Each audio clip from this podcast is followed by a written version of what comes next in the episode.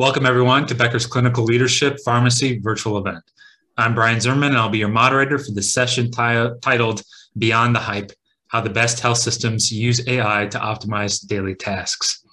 So, we're going to start uh, off with some standard introductions and get going right away here. Sue, why don't you kick us off and tell us just a little bit about uh, your, your role and your organization? Sure. So my name is Sue Mashni. I'm the um, Senior Vice President and Chief Pharmacy Officer for the Mount Sinai Health System in New York. Uh, we have eight hospitals, about 1,500 doctors, um, a pretty robust ACO team, uh, right in the middle of uh, New York City. So happy to be here and thanks for having me. Thank you so much, Dr. Mashni. Uh, Dr. Chang, how about you? Thanks, Brian. Uh, Pete Chang, I'm the VP of Care Transformation, sort of that Chief Digital Officer position here at Tampa General. We're about a little over a thousand beds right in the heart of Tampa Bay. Um, single facility, so um, expanding every day and, and growing and learning. Thanks, Brian. Thank you so much, Pete. And Dr. Stark. Um, Keith Starkey, I'm an internist by training, um, chief clinical officer at Mercy, now retired from that role about a year ago and serving as a senior advisor, um, and I'm still part of the faculty uh, as a clinical professor of medicine at St. Louis University School of Medicine. Excellent. Thank you, Dr. Stark. All right, so let's start big here with my first question. You know, I, I think I've been uh, writing about healthcare, reading about healthcare as a profession for about about six years now, and I, in the span of that time, well before I even started, we were t- there was talk about how AI had the potential to really transform healthcare. So the question then I want I want to start with, and, and Keith, perhaps you can kick us off, is since we've been talking about sort of AI, artificial intelligence, transforming care for quite some time, I just want to ask you sort of pointedly: uh, Is this promise being realized today? I think it is being realized today, um, and you know when I think back you know several years ago when we were all excited about it. Um, it was probably a little premature, and um, being able to translate the technology into a usable functionality that that impacted our patients and was able to provide, um, in, in, essence, that second set of eyes for our clinicians. Uh, it, it it has been. Um, it, I think it's it's been been a big deal because it's it's arriving and it has a whole lot more potential. So it's sort of it is making that transformation happening, but we're not all the way there yet. It's not the the, the potential like sort of in the nation stages of, of it being transformative, right? Correct. Excellent. Thank you so much. Uh, uh, Peter, do you want to add to, to any of Keith's comments there? Yeah, I would say, you know, if you look at stuff uh, as we reference uh, sports analogies all the time, we're probably in the preseason for AI and healthcare. Um, definitely looking forward to the Super Bowl, but um, still have quite a ways to go to get there. And I think when I think about AI, it's really integrating into that clinical workflow. Um, everyone says, you know, they're transforming care. Even my physician is care transformations, but it's really providing the care that patients deserve. And I think a lot of the AI strategies that we have could could get us much closer to that uh, true utopia of getting to the care our patients really deserve. Thank you so much, Pete. Uh, Sue, any, anything to add to, to, what Pete and Keith sort of shared about AI, uh, you know, the promise of it being realized in healthcare and, uh, to Pete's point, is his phrasing, uh, to deliver care, the care that patients deserve. Absolutely. I, I do think during the COVID crisis, um, we were able to see some of the real life technologies that we've been working with um, come to fruition pretty quickly. So for example, um, you know, early on in COVID when um, we really were throwing everything at our patients, not really sure what was working or not. Um, we were able to use some technology to model those patients that were getting better and those patients that weren't getting better to put all the data basically in, into uh, um, munge it together or, or, using whatever IT terms um, and do some predictive analytics around, you know, real time, what was working, what wasn't working, um, in a time when we didn't have much time to waste. And that in that way, I felt like we were getting a lot closer to being able, being able to um, use more real-time uh, analytics in a critical conversation in a critical situation. Um, so I do feel like we're getting there. Certainly the sky's the limit on all the different ways that we can use AI in, in healthcare and um, in our interactive with our patients' lives um, and looking forward to finding those new ways. Yeah, so the, so the pandemic, and I think I've heard this before too, has really been an accelerant for for not just um, perhaps telehealth adoption, which is sort of broadly we, we talk about that all the time, but also technology adoption, uh, sort of across the enterprise, right, for various different things. Absolutely, absolutely. Excellent. I, I would say the other thing that we've really gotten out of, and obviously everybody telehealth's become a you know um, quite the regular happening now where it wasn't necessarily before. But even in remote patient monitoring and modeling what patients we need to monitor remotely and, and how we're able to do better disease state management, um, you know, and, and really even triaging which patients that we choose that for and using technologies in a smarter way um, has also come to fruition also. Thank you, Sue. Appreciate that. And I want to start with you on the next question. I want to uh, hit everyone on, on this one, which is I want to get specific about sort of how your organizations have approached um, the integration of AI powered technology. And if you could share perhaps just where it's been most impactful for you. Um, and like I said, Sue, we can start with you. Sure.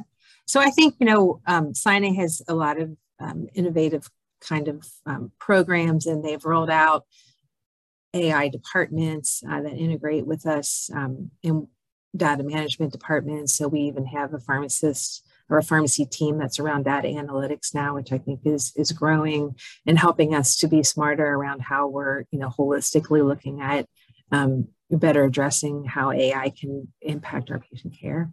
Um, you know, I think specifically, like I said, with respect to um, with with with respect to COVID and coming out of COVID and um, trying to anticipate what life is going to be like in the future um, you know, what kind of patients we're going to have, what's, what are going to be some of our challenges. We've put a lot of energies around there, um, making certain that we have technologies to support ambulatory care um, virtually as much as possible.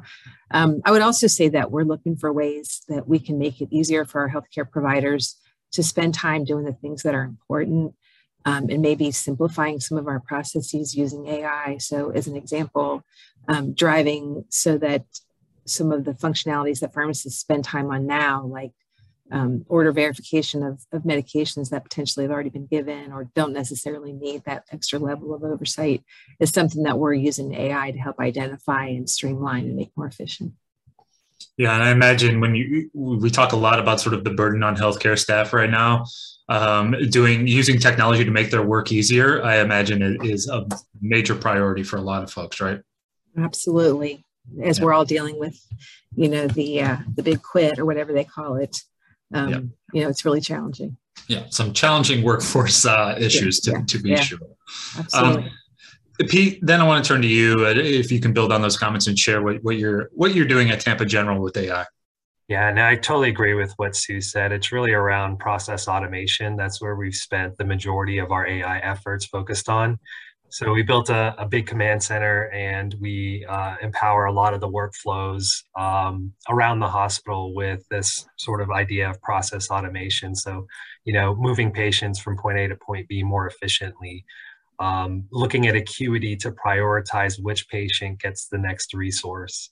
Um, just as Sue mentioned that she's doing on the outpatient side to prioritize which patients may need a higher touch from a remote patient monitoring perspective we could also employ those same concepts to look at deterioration around the hospital as far as patients, you know, going in the wrong direction and um, really looking at the outcome metrics of maybe preventing uh, the amount of lowering the number of code blues that are called every day in a hospital, lowering the amount of, of transfers from acute care to ICU level of care by making earlier interventions that's really where we start to transition for the inflection point from looking at things uh, strictly from an operational perspective and moving into the clinical realm.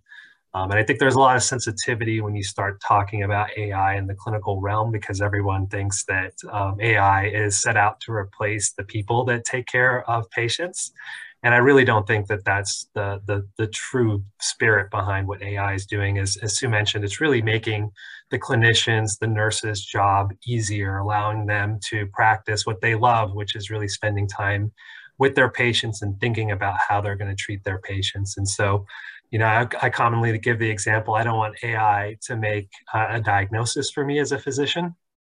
but I do want AI to present the information that's pertinent to the care of that patient in a meaningful way. And when you start looking at what the potential we have is, it's, it's huge because you start looking at EHRs. EHRs really don't have a high degree of AI or predictive analytics built into them. There's all these bolt-ons that we add on or things that we do to try to engineer around the data, but really making sure that we're presenting the important clinical information to a clinician. They don't have to go out and find it. That's kind of a common theme here in the hospital. I want people, whether it's operational or clinical data, I don't want them to have to go look for it. The data should come find them with the important insights they need to do their jobs. Pete, I, I think you touched on something fascinating there, which is sort of um, uh, the term AI is kind of loaded. It, it, it, sort of has a bit of baggage attached to it. So I, I, wonder how you approach those conversations then with when you talk about clinical AI, integrating that stuff with with clinicians and and other staff who might be interacting with this type of technology, just really like sort of uh, uh demystify it and, sort of un, unload some of that baggage for folks so they can you can really generate that buy-in. How do you approach those conversations? Yeah, I think I think it's really around making their jobs easier. You know, you said it before, I mentioned it. It's really once you explain the concept of what it actually means to their work every day, I think it has a huge impact on their understanding of what AI actually is and how it can help them in their daily work. Um, you know, it's a very important concept as you start to roll big initiatives out across the hospital, like a command center, to think about how these insights are going to change the way we think about how we deliver care it's it's it's really impactful to to see that light bulb turn on in a frontline team member's head when they really see the power of what AI and predictive analytics and machine learning could do for their their daily work. And and they usually get really excited once they understand but there is a hill to climb to really get to the point where you have a common definition and people really understand what you're talking about and again how it's going to affect the work they do every day yeah, so you got to be specific about the why and, and the results you're trying to achieve, and then to your point, the the technology will kind of sell itself once you get it up and running, right? Exactly, exactly. Really, kind of starting with why, you know, um, is is an important one, and then starting off with what metric you're trying to improve and how the insights are going to help to improve. Thank you, Pete. Uh, Keith, want to turn it to you now to talk about how you're using AI at, at Mercy or build on any of your, your um, fellow panelists' comments you've heard on, on this piece. You know, one of the things that uh, we had done early on was to look outside um, and look at specific vendors to um, see what, you know, what, what they could bring into the organization to help. And actually did not find that particularly helpful. And so we really then turned to within and really start focusing on more utilizing the skill sets in AI to drive specific solutions. So I'll give an example. Um, as many of us know, um, diabetes care in the hospital can be challenging, particularly with hypoglycemia. Um, and hypoglycemia is a significant patient safety factor. It's going to be one of the CMS measures coming up. Um, and when we looked across our facilities, and our footprint is across Missouri, Arkansas, and Oklahoma City, we saw really lots of variation in the amount of hypoglycemic events occurring in our facilities. And the first thing that we did was really look at okay, how do we standardize the pathway work around uh, diabetes? And I would say that the impact that that had was probably a, about a 50% improvement. So if you look at national data uh, around events, less than 3% hypoglycemia is really the top decile performance. And we were able to get many of our facilities close, some to that 3%. But then the next step really was re- recognizing can we actually build a predictive tool that said this patient is a high risk patient for developing hypoglycemia? Um, and we did. And it's being used by almost half of our facilities today, and we will be rolling it out across um, our other facilities in the future. But what it's really what it's really doing, and this this really goes to both Sue's and Pete's, uh, Peter's comments about making it easier for our clinicians. Um, and so it's it's identifying patients who are high risk for developing hypoglycemia. And by use of virtual and um, secure texting, um, we're able to get that information to our nurses at, at the bedside and to the, the physicians. And so one of our facilities in Washington, Missouri was the first place that we did that. and again, really drove even better numbers around um, hypoglycemic events. So it, it really works. It really makes the care of the patient outcomes better. And um, our providers who at first were not necessarily happy would never give it up now. Yeah, I, I mean, it, it sounds like it's, it's been very impactful. And once, like to, to your point, once you see those results come in, then it's just, well, you know, there's no turning back now. We've got to keep keep doing this and expand it further. Correct. Excellent. Thank you, Keith. Uh, the, the next question I want to ask then, and Keith, we can start with you is, let's say someone's out there listening and their organization is perhaps in the very early stages or or uh, does not have much experience with AI in their organization at all. Um, what what would you suggest they, they focus on in, in, these early stages? What what daily task could just be easily easily optimized? Where's like the low hanging fruit, I guess, where folks can can look to leverage this technology and get some instant results? You know, great question. In, in terms of low hanging fruit, I think there there really is a lot of low hanging fruit. Um, and we look at the, if you, if you look at the waste in our, um, in healthcare today, it's really about identifying what do we want to work on? What's, what's the area that we have the passion, the expertise around? And then um, if you don't have the, the capabilities within, then looking for the right outside resources to help put the solution in place. And I think it's it's really important that the individual healthcare facility or system really directs that. You're not looking for solutions that provide AI for um, care in the hospital. You're really focusing on what's that specific problem that we want to take on, and then cre- and then looking for for external solutions if you don't have that capacity internally. Looking for external solutions that will solve that specific problem. Thank you. So starting with the problem and then trying to achieve results with with the tools. Um. Sue, let's start to you on the same question.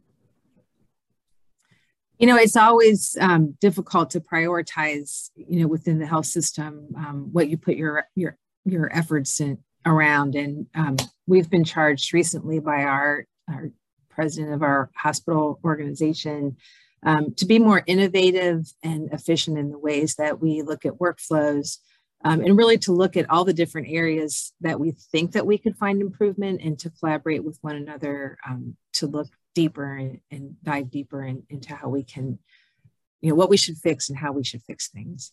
Um, I think some examples are, um, you know, we've we're much more collaborative with um, discharges and turning rooms over fast. So you know, um, using um, different technologies um, and, and, interacting better with the patients around when they're ready to leave.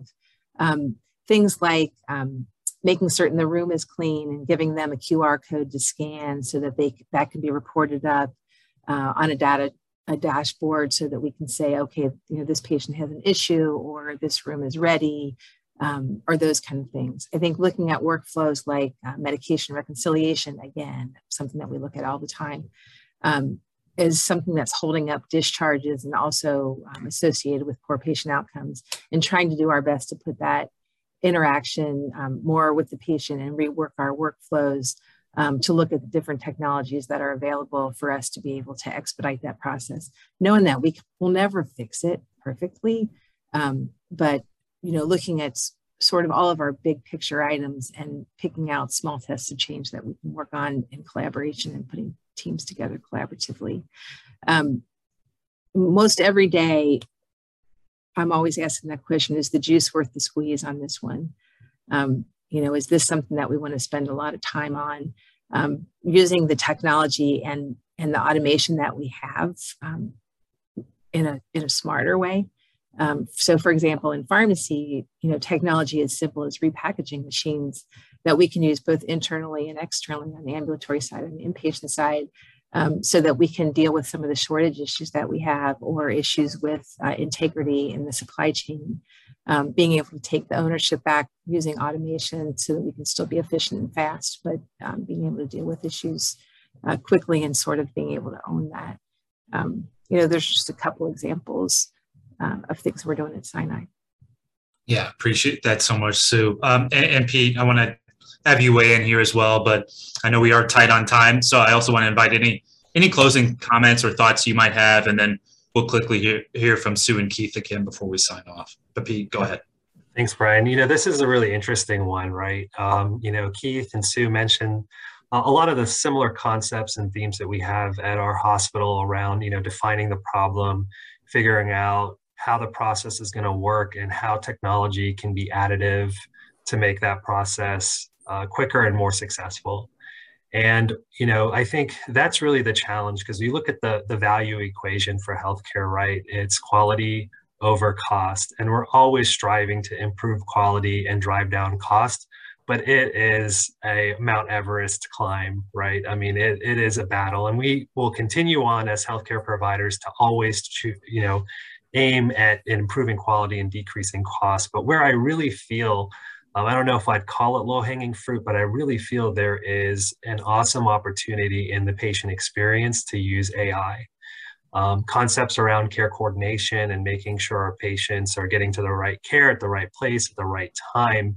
Um, that overall makes that hospital system more efficient or the healthcare system more efficient. So you know, some of the efforts we're really focusing and doubling down on now using AI and predictive analytics is really around care pathway design and patient experience to really kind of augment, because that is the multiplier, right? If you can uh, make the experience twice as better for a patient, and there's clinical aspects, there's operational aspects to that person's care, then you're really kind of doubling the value of healthcare uh, for that patient. And so that's that's kind of where we're focusing in on. It may not be the easiest one to start off with, but otherwise, I think we just engineer ourselves into creating point solutions across our system for individual problems we're trying to solve versus trying to maybe look at things from a patient experience perspective. And as Keith mentioned, looking at not only outside um, our hospital and our, our, system, looking at vendors that are in this field, but I even look at other industries, right? You look at retail, you look at uh, technology, travel. Um, there's so many other places that I think healthcare can draw parallels from that I'm sure if you're sitting within one of the big retail companies, you're not looking at creating AI solutions for point problems. You're looking at things from a much larger perspective. And I think that's the similar position we need to take in healthcare. Excellent. Thank you, Pete. We're about at time, but uh, Keith, I'll throw it to you for some quick final thoughts. And then Sue, uh, we'll hear from you and we'll close out. So I, I agree very much with what Peter just mentioned. And I think as we look at areas that historically have been challenges for our hospitals, so length of stay, readmission, um, those those more systemic solutions that I think Peter was talking about have to be part of it. Um, we've got to be able to help our, and part of this is helping our clinicians raise raise the alert, raise the awareness of, hey, this is ready to go. And uh, we just we haven't been able to to satisfy the complexity of healthcare that each of us as human beings are trying to deal with. And AI can really help us start to navigate that and do that in a more more coherent fashion. Thank you, Keith. Appreciate it. Sue, final words to you. Yeah, I mean, I think uh, the sky's the limit. Like I said earlier, with with the use of the AI in healthcare, I think we have, we all have a lot of different ways that we can offer care to our patients now. Um, and all those ways are, are wonderful. Our biggest challenge is to optimize and give the patient a choice about how they want to be cared for um, and to make all those programs efficient and effective enough that, you know, we can stay alive in this crazy uh, environment that we're in now. Um, and you know partnering with one another and sharing ideas i think is a great start. So appreciate the time and the ability to do this today. Yes appreciate you sue. Uh, appreciate you pete and keith as well and to all of you in, in attendance. Thanks. Um, we appreciate you being part of becker's virtual event and we hope to see you at future ones. Thanks everyone. Thank you. Great to meet everybody. Thank you